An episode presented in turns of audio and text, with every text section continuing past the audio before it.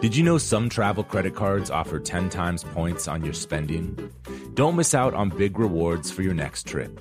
NerdWallet lets you compare smart travel credit cards side by side, curated by an expert team of finance nerds. What could future you do with better travel rewards? A free flight? A room upgrade? Don't wait to make smart financial decisions. Compare and find smarter credit cards, savings accounts, and more today at nerdwallet.com. Reminder, credit is subject to lender approval and terms apply. NerdWallet, finance smarter.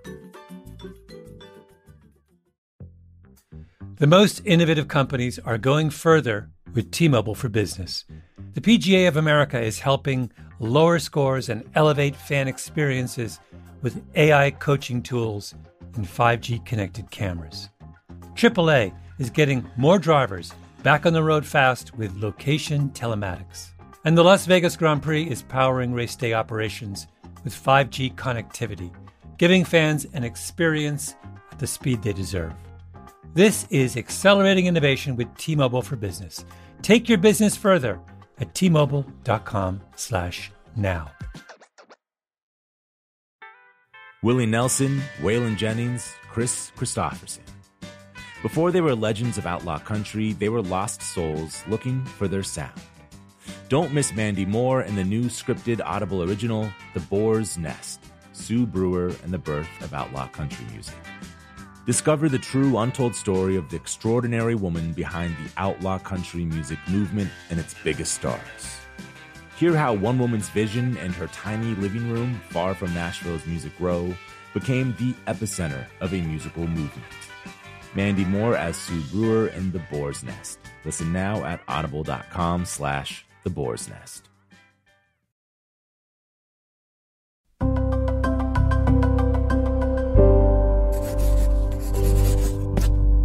Pushkin.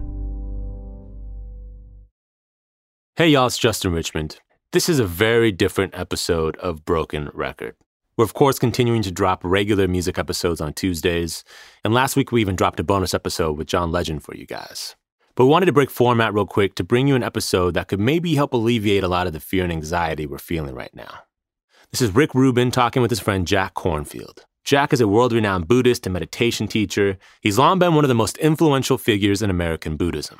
And he agreed to connect with Rick via Zoom to guide him and you through a couple of different meditations.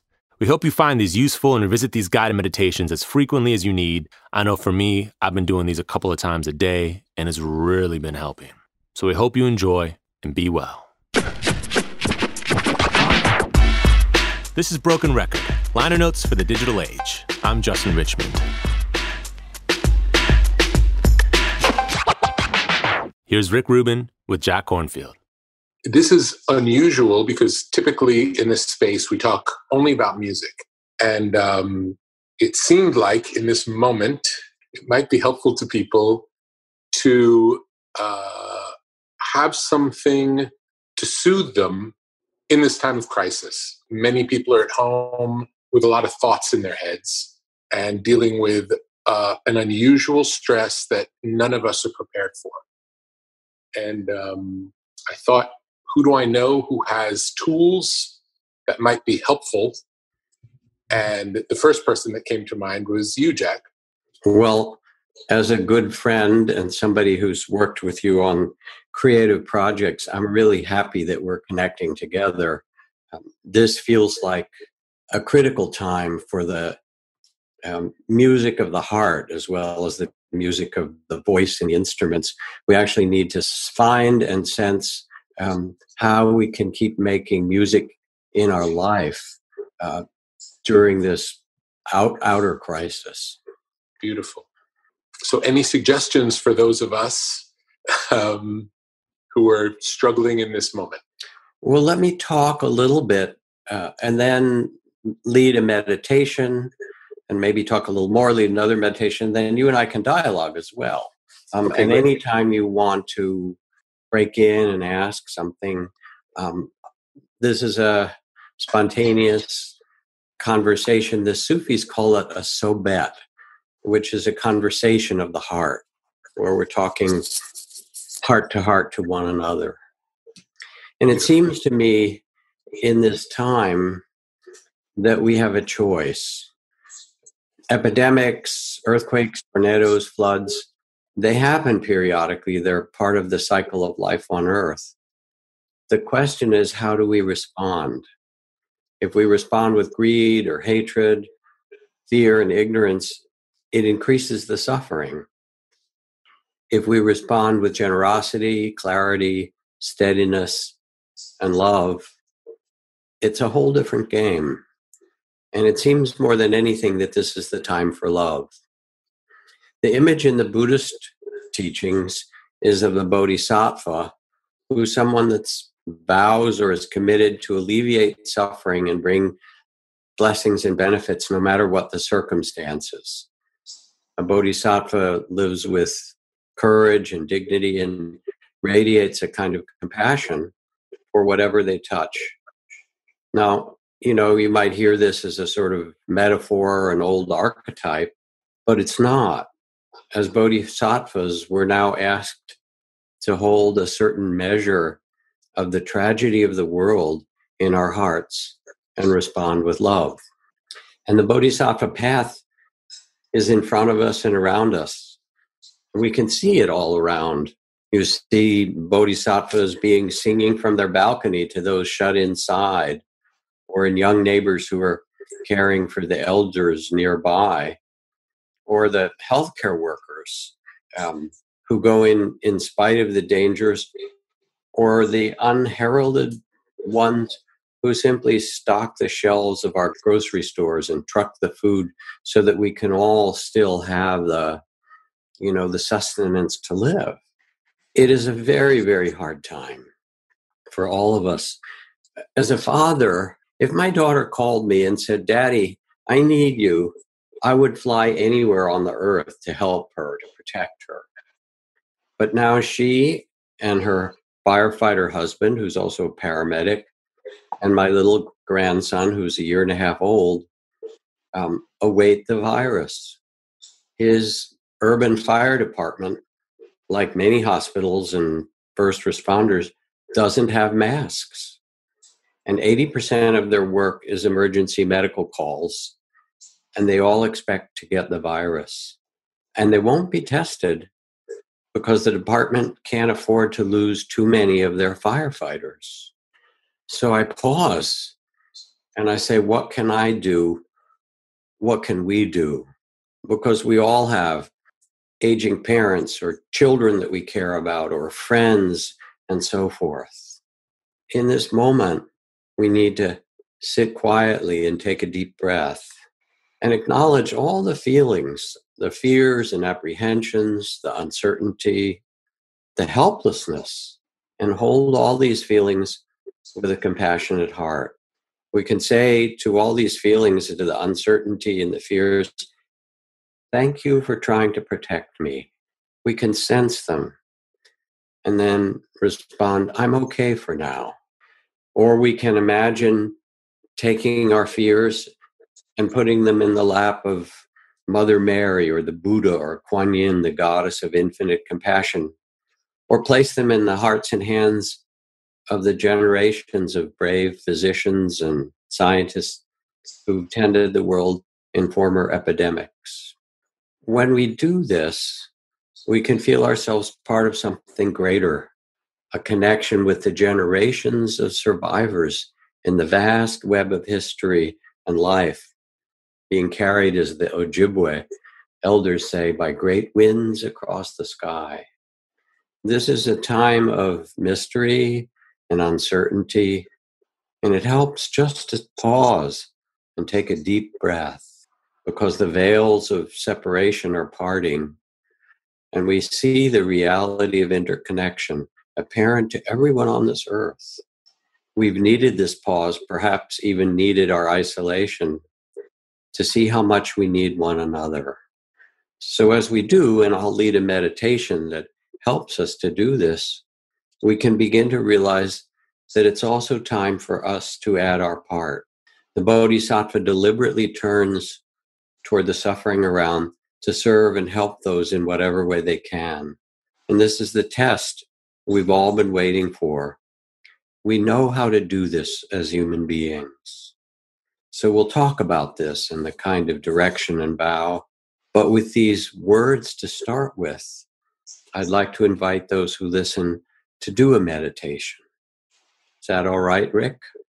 Yes, please. So, if wherever you're listening, and in this case, I'm assuming you're probably not driving, and hopefully safe and sequestered at home. Let yourself sit in a way that's comfortable and stable. Let your eyes close gently. And bring your attention just here and now. Land back in your body.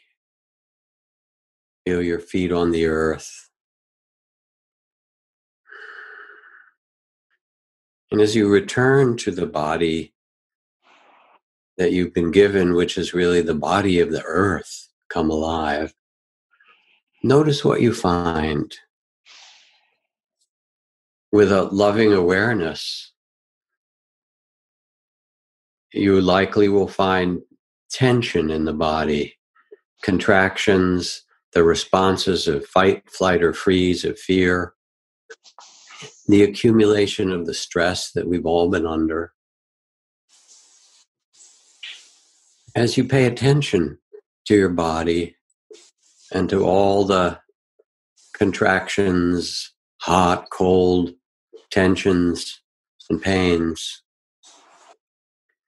let them be held in a loving awareness without resistance, without judgment with a kind presence of attention. And you'll notice that your body responds to this caring attention. As you feel what's present and make space with loving awareness, things can intensify, move, change and gradually soften. To help this even further, bring in the quality of compassion, of a tender heart, and say to your body, Thank you for trying to protect me. All the contractions and the tensions are ways your body has to ward off and protect you. Thank you for this. I'm okay right now. Thank you. You can release and relax and return into the earth, the tensions, the pains.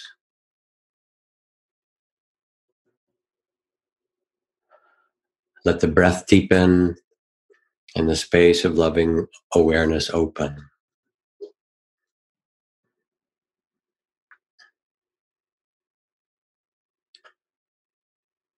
And now bring your attention to the area of your heart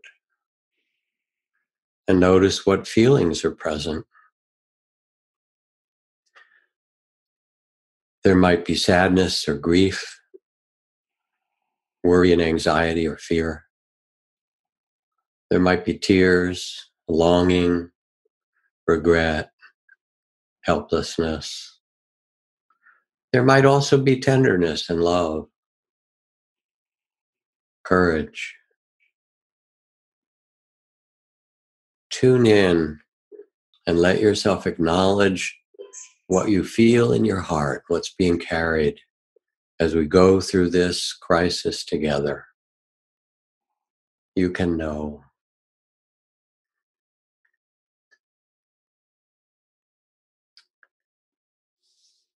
And acknowledge the feelings that are present, almost as if with a, a bow, you can name them softly, whispered, oh, sadness,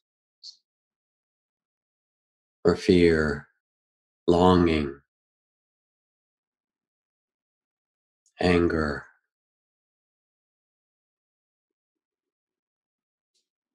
Whatever is present can be named tenderness and love as well.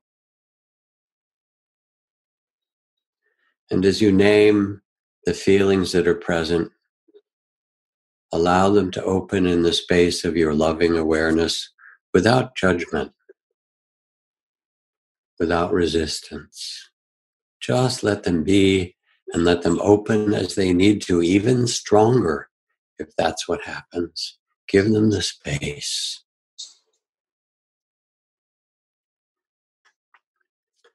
Let your loving awareness be the space in which the heart can let go layer by layer and open.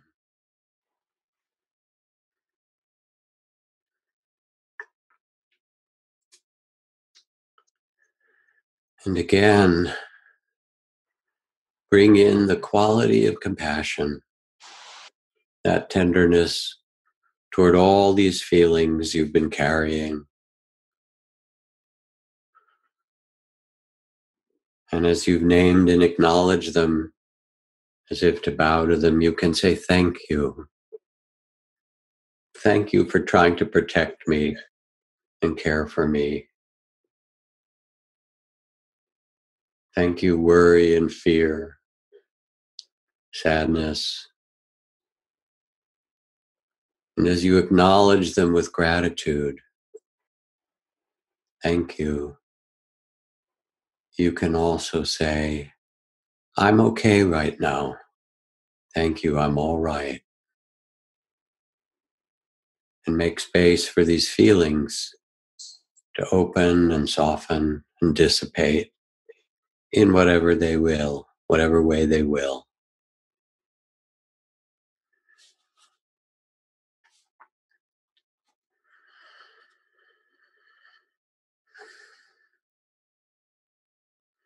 Now go to your mind, all the plans and thoughts, the regrets, the analyzing, the worries, all of it. The trying to figure it out when much of this is really a mystery, unknown.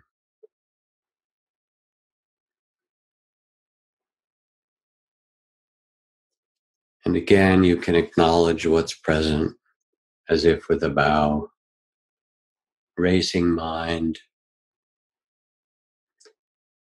confusion, worried thoughts, planning.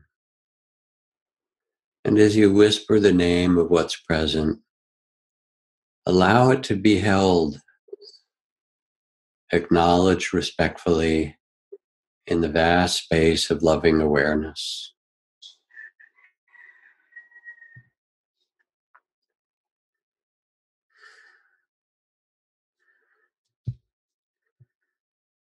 And notice what happens as you bring this kind attention to the states of mind.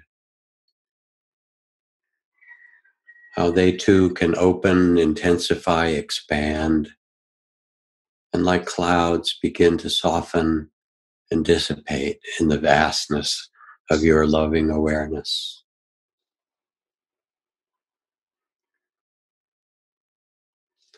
Thank them Say thank you for trying to protect me, for trying to help and care for me. I can use you, I can use thinking when it's needed. But the overactive, overworried, overtired, overstimulated mind, thank you. You've done your job. I'm okay right now. Thank you and feel how you are okay just where you are. Present, gracious. Bring in the compassion. Compassion for this overworked and troubled mind. A tenderness held in loving awareness and compassion let the mind settle.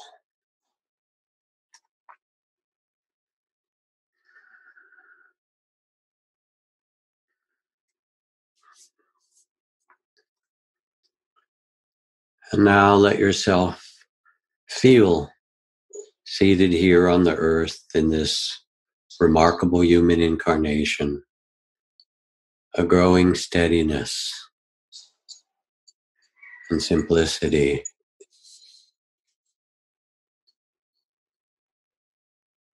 This is the time to steady the heart.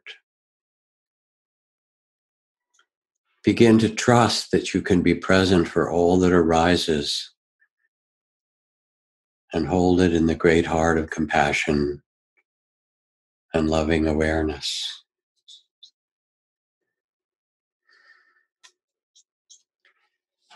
And notice now that all the things you've been experiencing, the words that you hear, the sensations of the body, the emotions and thoughts, they've all been received by consciousness, by awareness itself. This is who you really are the timeless consciousness that was born into your body, that will leave your body when you die. You are not this physical body, although you are graced to have it. You are not the passing emotions and thoughts. Rest back in the vast open space of loving awareness. It is who you really are, the witness to all things.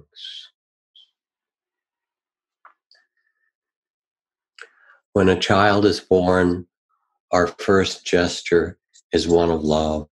We love them. When a dear one dies, our last response is to hold their hands and offer a gesture of love. This is all that matters.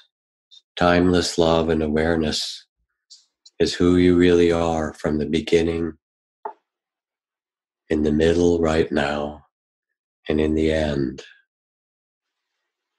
Trust yourself. Trust that you have the capacity to be present for this life with its joys and its sorrows, its unbearable beauty and the ocean of tears.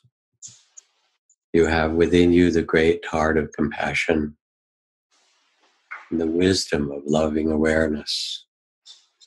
Rest in it. Relax into it. It is your refuge. It is your home.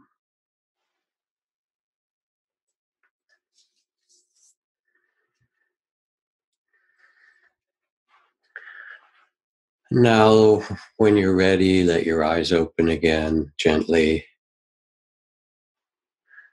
And let yourself sense how it's possible for you to be present for all the tensions and the difficult emotions and the stories in the mind and not be so caught up in them that you become the wise one, the loving witness with a steadiness and a courage. This is the time to steady yourself, and it affects everyone else.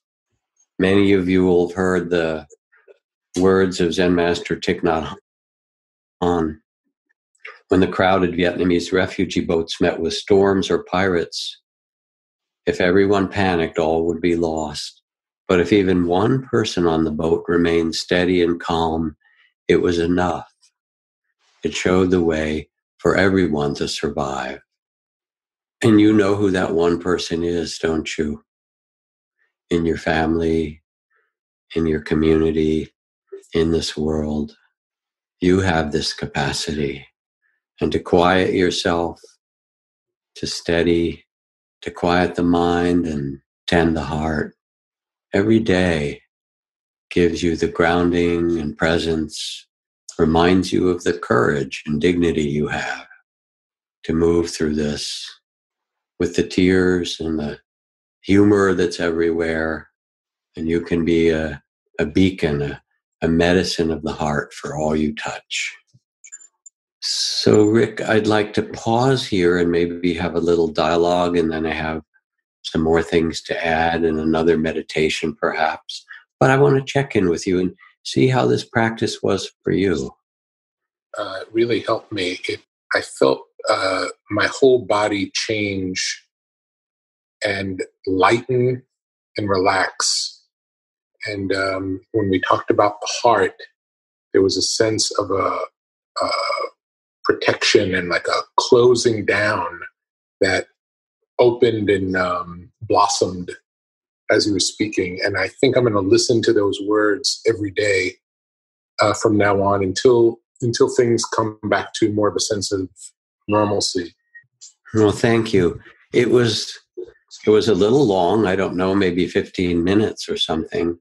And of course, none of this is planned. We're all actually living by braille, trying to feel our way through this crisis with the best wisdom and care we can.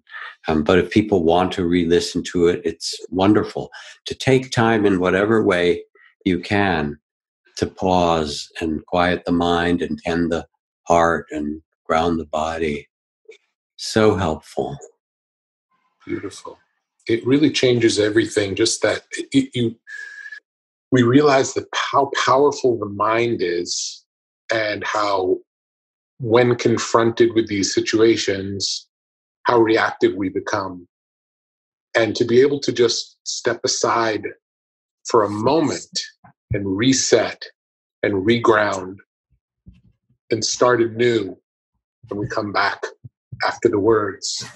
Um, it seems to make us stronger in these uh, in dealing with the difficulty. Yes, yeah, it does. Certainly does for me. I know it. In the morning, it's a way to steady myself for the day ahead. At the end of the day, it's a way of releasing the tensions and the, all the emotions that get touched by all of us are communicating in this electronic web. We can't hold each other's hands, but we're connecting in other ways that we're desperate for. We can't do this alone. We need one another. And at the end of the day, to settle down and reconnect with my own body and heart and mind, I find really helpful. Beautiful. I have a friend who made a suggestion, um, con- speaking to what you you mentioned about not having touch. Um, getting a really soft blanket and wrapping yourself in the soft blanket and experiencing the feeling of the blanket on your skin can really um, stimulate that uh, the touch sense and um, give us a sense of comfort. I like that image very much of the blanket. I think of Linus's blanket. You know, he gets a little bit freaked out the days that it's put in the dryer, right? But there's something. It's both literal, which your friend has said, and beautiful, and it's also symbolic that in some way it's useful in these times to sense what it is that nourishes us, that helps us feel like we're tending ourselves well with love, with care, or tending those around us. So it's a great suggestion. Beautiful. Mm. I'm also uh, been, it has been recommended to find uh, daily practices to do to occupy yourself and um, either learning a new skill or reading something you've always wanted to read or practicing a new exercise or uh, learning an instrument. It's a great opportunity to um, make use of this time instead of just uh, dwelling on the darkness um, yes, and the and the fears. Yeah, you can go to Khan Academy and take a course in anything, or you can learn to cook in the ways that you never have before, or as you say, learn to make music, um, and you know, in that way, let there be something that's beautiful and fruitful that grows for you. It also helps to make a schedule for yourself. I I read a meme that's going around that says, especially in the morning put on your damn pants, you know, don't sit around in your yeah. in your pajamas all day, but actually change the the experience so that you feel like yes, I'm here in this life meeting this day and deliberately a part of it.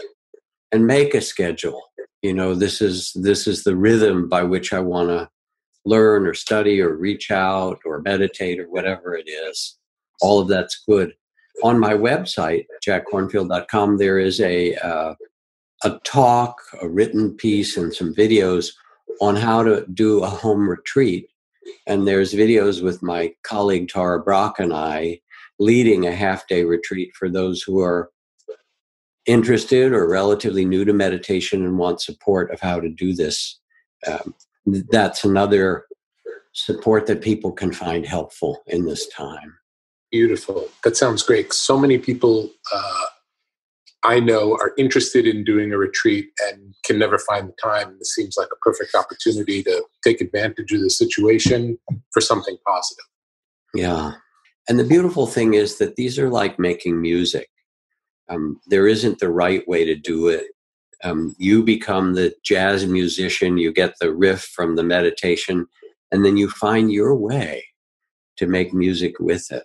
For some, it will be much quieter. For others, there'll be a little bit more activity of doing an act of co- compassion or loving kindness for their body and heart and mind people around them. Um, you get to experiment and play as an inner artist with all of this. Beautiful. How did you find yourself on this path originally? I was uh, doing pre med studies at Dartmouth College, thinking I would learn to be a physician. And I accidentally, on purpose, took a class in Asian studies and Buddhist teachings from this wonderful old professor who'd come up from Harvard. His name was Dr. Wing-tsit Chan.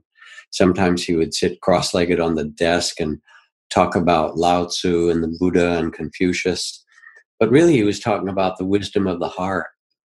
And when he talked about Buddhism, he said that there are teachings that life has suffering, but that's not the end of the story. There are causes for the suffering greed, hatred, fear, and you know ignorance. And there's a path to the end of suffering. And i sat up in my seat because my own you know background and family had been a pretty difficult one. We were middle class and all of that but my father was a, a violent and abusive person who would beat my mother black and blue who would um, terrorize us as children and it was also completely unpredictable. We never knew when the car was coming home what was going to come out the door. So when I heard that, oh, Buddhism not only acknowledges suffering, but it teaches the ways to heal the heart and to a path to a kind of inner well-being in in the face of suffering, I got really interested um, and so I changed my major and majored in Asian studies and Buddhist teachings. And then it was in the 1960s. I wanted to see if there were still those great old Zen masters that you read about. So I asked the Peace Corps to send me to a Buddhist country to look for a teacher. And I was uh, assigned to Thailand and spent a couple of years working on village medical teams in the remote parts of Thailand on the border of Laos. And there I found a remarkable teacher with whom I uh, studied and became a Buddhist monk. And all the things that I was just talking about, I it's funny, you know, I got a I got a call one time from the alumni magazine of Dartmouth. They wanted to do a cover story on weird graduates, and I guess I fit the fit the bill. Um, and part of what I said is that I felt like I had I received only half an education. That an Ivy League education was good for the mind, history, and philosophy and science. But I also needed an education of the heart how to deal with the pain from my family, with the anger of my father, his rage, and what to do with my own anger because I didn't want to be like him, how to deal with forgiveness or compassion, how to deal not just with my emotions, but with all the different states of mind, how to have a wise relationship to myself and to the people around me. This is the curriculum of the heart. And I found it there in the monastery, teachings that had been passed on for thousands of years. Um, and now, of course, it's become my my life work with a number of other wonderful friends. And fortunately, it's you know being available to lots of other people. Um, when I came back and I met my colleagues, Joseph Goldstein, Sharon Salzberg, and we all began to teach together in ni- 1974.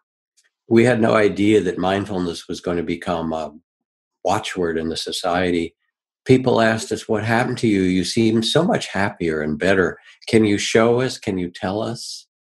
And we said, Sure, we'll make a retreat. We'll create a place, a center, um, if people are asking. And then it just grew by itself, like good things do. Beautiful. Yeah, It's amazing how um, we find our paths and they grow just based on um, the need of the world. It seems it's it, seems uh, we we everybody has a role in filling a puzzle piece, and together we make it happen. Yeah, my my good friend Malidoma Somé, who's a West African shaman and medicine man, said among the Dagara people, which is his people, um, they believe that every child who is born um, comes into the world carrying a certain cargo. And I love this metaphor. It sort of comes from the cargo ships that ply the rivers of West Africa. And what they believe is that the task of every child or every human being is to have a sense of what that cargo is. You could call it what are their gifts, and to deliver their cargo to this world. And their gifts can be as simple as a temperament that smiles at people and makes them feel that there's someone who sees them, honors them, values them. It's not the great gifts of, you know, uh, recording the Beethoven's Ninth Symphony or something. Yes, we might have some amazing gifts. Everybody has amazing gifts because we're human beings. And the fact that we live and exist in this complex, extraordinary society, we're already amazing, amazing enough. But uh, to be able to sense that we have something to give and then to offer it as a gesture, a poem, a support for someone else, a, a work of art, a dinner that we make for those we love, all of those things. And your work, Rick, over all these years has been to listen deeply, not just to the music of your artists, but somehow to their gifts.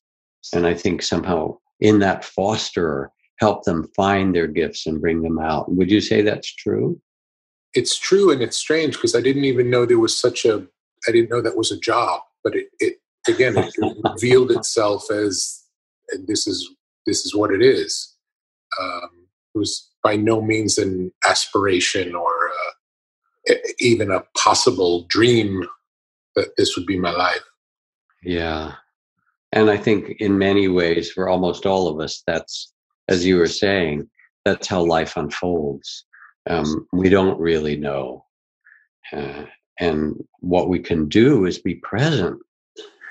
And as we become present enough, steady enough in some way, then we're able to dance with what comes. We're able to listen and feel the rhythm and respond. And the, our presence and our attention already are gifts, and they lead us to what to what's needed next. And that that idea of us not really knowing, I think that's the most powerful of all messages is to accept that we don't know. Mm in that um, we're we're all children you know we're all um, nobody's really an expert at anything and we all have to find our way and um, there's some great strength in knowing that it's not just a question of listening to an outside force for our information, but our ability to go inside and trust ourselves. Yeah, beautiful. My my teacher Ajahn Chah, who lived in the forests, the border of Thailand and Laos, this forest monastery, he was fond of saying, "It's uncertain, isn't it?" You could ask him almost anything. You know, tell me. You could ask the highfalutin question. Tell me about enlightenment, and he, you know, he was supposed to be enlightened. He would just smile and say, "It's uncertain, isn't it?" Or he would, you know, you would ask him, uh, you know, a much more mundane question, and he might say, "It's uncertain." It, it was the, and he was so present and relaxed in the wisdom of uncertainty and mystery. I remember when I was a kid, one of the things that I liked to do was to go out on a starry summer night and lie on the grass and look up at the canopy of the sky. But then I would imagine that I was on the bottom of the world because there isn't really a top or a bottom, and that I was being held like um, the magnet of gravity was holding me against the surface of the earth so I didn't fall down. And I would be looking down into a sea of stars. And there was this rush of joy and uh, fear and beauty in feeling that I was floating, magnet, magnetically held on this planet, moving through the sea of stars. And if anybody thinks they really understand, just go out on a night that's clear and spend some time looking at the stars. The idea, whether it's in spiritual practice or artistic practice, is not to seek perfection. I think of Zen Master Ryokan, the most beloved poet in Japan, where he wrote, Last year a foolish monk, this year no change. and the idea isn't so much to perfect ourselves according to some imagined standard. Maybe the point is to perfect our love, to be able to live this life from the place of of uh, love for ourselves and that which is around, and and deliver our cargo, give our gifts. Beautiful. I'm going to take your suggestion of looking at the stars as a homework assignment tonight, and if it's clear, I'm going to spend a good deal of time with the stars. Oh, lovely. Maybe maybe your your little boy Ra will come out with you for a little bit too. Beautiful. He loves the stars. View view the stars. Well, I have a little more of another practice to lead, if that's okay. T- talk a tiny bit about it, and then do a, another practice together. Yes, please. all right? Fantastic. So this is a a practice um, that again builds on the Buddhist tradition, but is really quite universal. Um, in the Buddhist tradition, as I said, there is this notion of the bodhisattva, of a, a being, any of us, all of us, who is committed to alleviating suffering or bringing blessings no matter what the circumstance is. And for the bodhisattva, difficulties are like their bread and butter. Okay, now is the time to step up if you some way. This is the test. This is really what I need to do. So, as a bodhisattva, you begin to notice that your your response in this uncertainty has to come from a very deep place in your heart? What is your best intention, your most noble aspirations, especially going through the kind of difficulty that we as all of humanity are facing? And if you let yourself listen, you'll come to a kind of a inner knowing.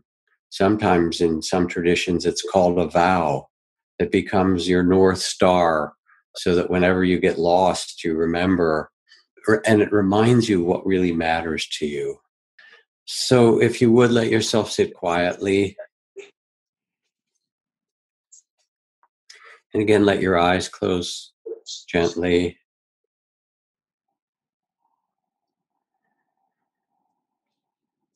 And come back to the loving awareness, presence for your own body, seated here on this earth.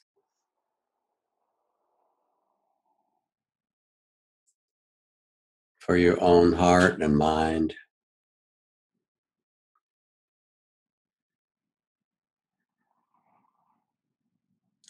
And again, each time you tune in, let the body and heart and mind settle, held in a field of loving awareness that doesn't resist or try to judge or change, but tenderly with compassion says, Ah, this is the experience now, the experience of your own mysterious humanity.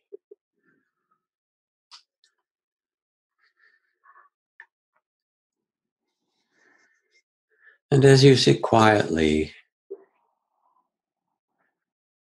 you might even reflect on those beings who've inspired you from history or from your own life, who, like you are called to do, have gone through really hard times with dignity, courage, and love.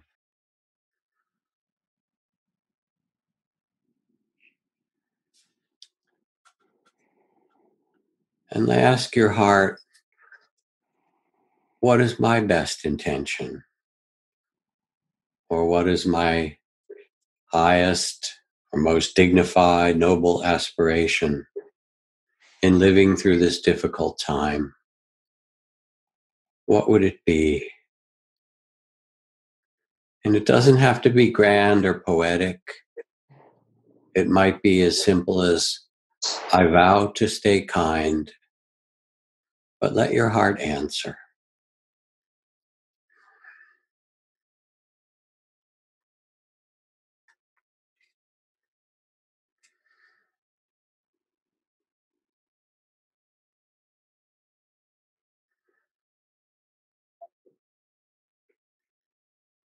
You can listen, you can sense, in a respectful and tender and courageous way, you can know.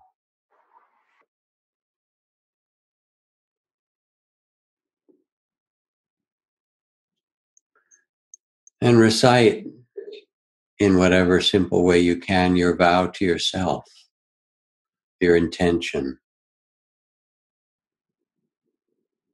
I vow to remain kind no matter what or whatever it is.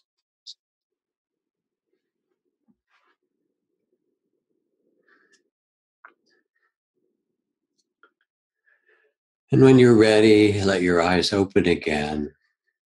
And this is a treasure. When the podcast is over, write it down, put it on a piece of paper and place it in a spot where you'll see it. If you have a a spot that's your altar or a place where you put things that are precious, or maybe it's just, you know, by the sink as a reminder when you wake up in the morning or taped to the mirror, but someplace that holds your vow.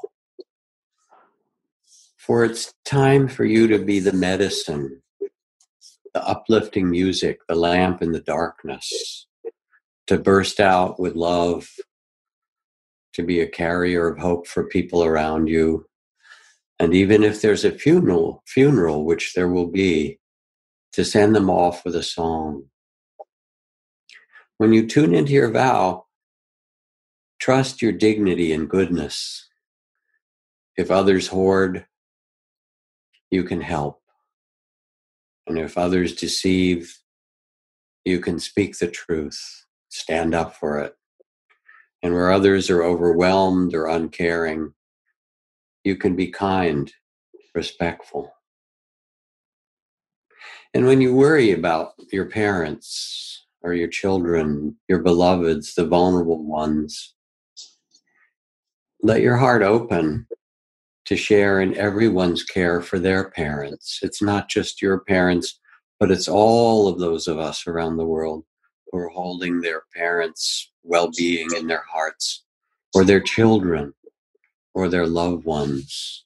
And breathe together with us all. We are holding our parents, we're holding our children, we're holding our loved ones. This is called the Bodhisattva's great heart of compassion. And it's yours, it's in you. It opens to those who are vulnerable, those who are suffering, all of us, even those who are causing suffering, held in the compassionate heart, for we're in this together. And as you quiet yourself, then you can sense that you know how to respond. It will get clear how to help those around you, how to contribute, to bring your gifts now or as things unfold. Because even if you're shut in and maybe you can do things online and maybe you're young and you can buy groceries for the elderly or maybe you can make music and send things around, this will end. The cycle of the epidemic will run through the bodies of humanity. Many will be sick, many may die, but it has an end. And as it does, we'll be called upon to rebuild a new world, to find a vision for our common humanity in the most beautiful way possible. So you are also gathering your strength and sensing your capacity to make a difference, to be the one that the world needs, that one on the boat.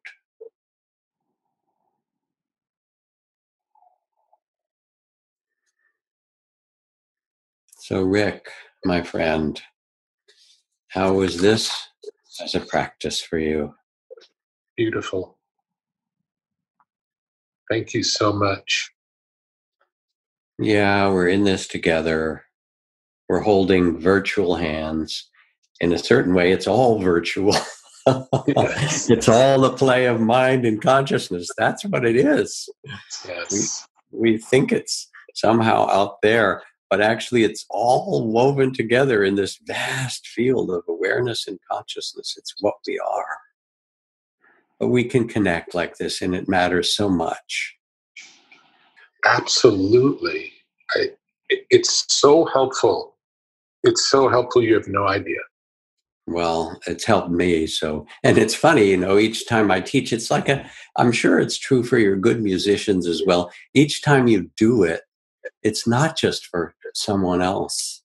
It's your body and your instrument, your horn, whatever it is, you know, your axe making music for itself, for its own sake. Yes. And so we're all doing that, me too. And I'm grateful to be able to do it. But mostly take care of yourself, you know, be safe and protected. And of all things, be loving to your own being and to uh, all that you touch around you. Thank you so much, Jack. My pleasure. I'm I'm uh, I'm a bit speechless and, and spaced out from everything you've well. You've well, given okay. us. Next time we'll do a grounding meditation. Absolutely. I'm I'm a little spaced out today, Jack, because I'm on the. I just did. Uh, have you ever heard of the potato hack? no. Okay, it's a three day fast, but it's not really a fast. The only thing you're allowed to eat are potatoes for three days. Oh my god. White potatoes, and they have to be cooked, cooled, cooked, cooled, cooked, cooled. So what what it does is it changes the carbohydrate from starch from just traditional starch to um, the kind of starch that feeds the gut bacteria. Interesting. Yeah, and it, it resets your whole relationship to food. So That's really I- well. Send send me a send me a, a link to that. I have to say, Rick, you have to understand that you're weird, but you're good weird. I'd love to see this link. Maybe we'll try it.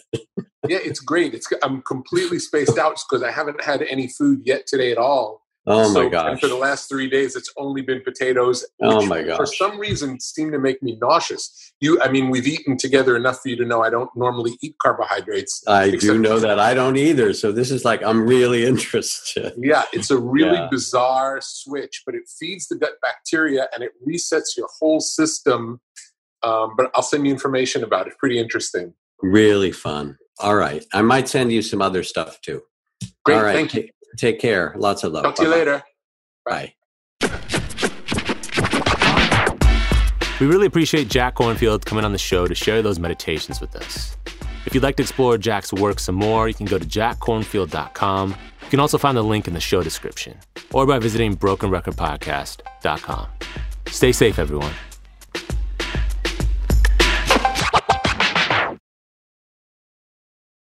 Musora is your access to online music lessons for guitar, piano, drums, and singing. This is your chance to reignite some old musical passions or pick up an instrument for the first time. Connect with more than 100 of the world's best teachers and musicians. You'll get seven days totally free to try it out, and then it's just $30 a month, less than a single private lesson. I mean, why do we do Broken Record?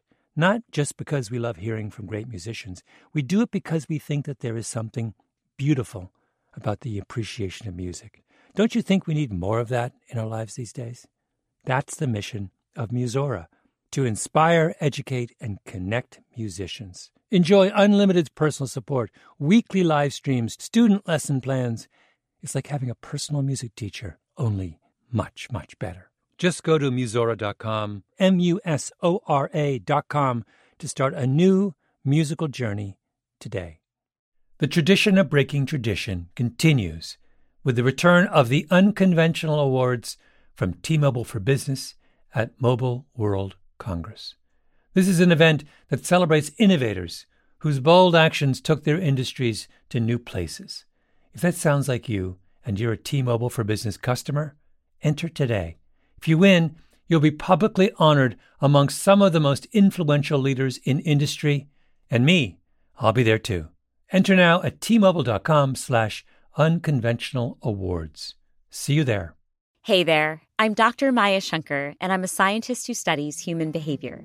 Many of us have experienced a moment in our lives that changes everything, that instantly divides our life into a before and an after. On my podcast, A Slight Change of Plans, I talk to people about navigating these moments. Their stories are full of candor and hard won wisdom. And you'll hear from scientists who teach us how we can be more resilient in the face of change. Listen on the iHeartRadio app, Apple Podcasts, or wherever you get your podcasts.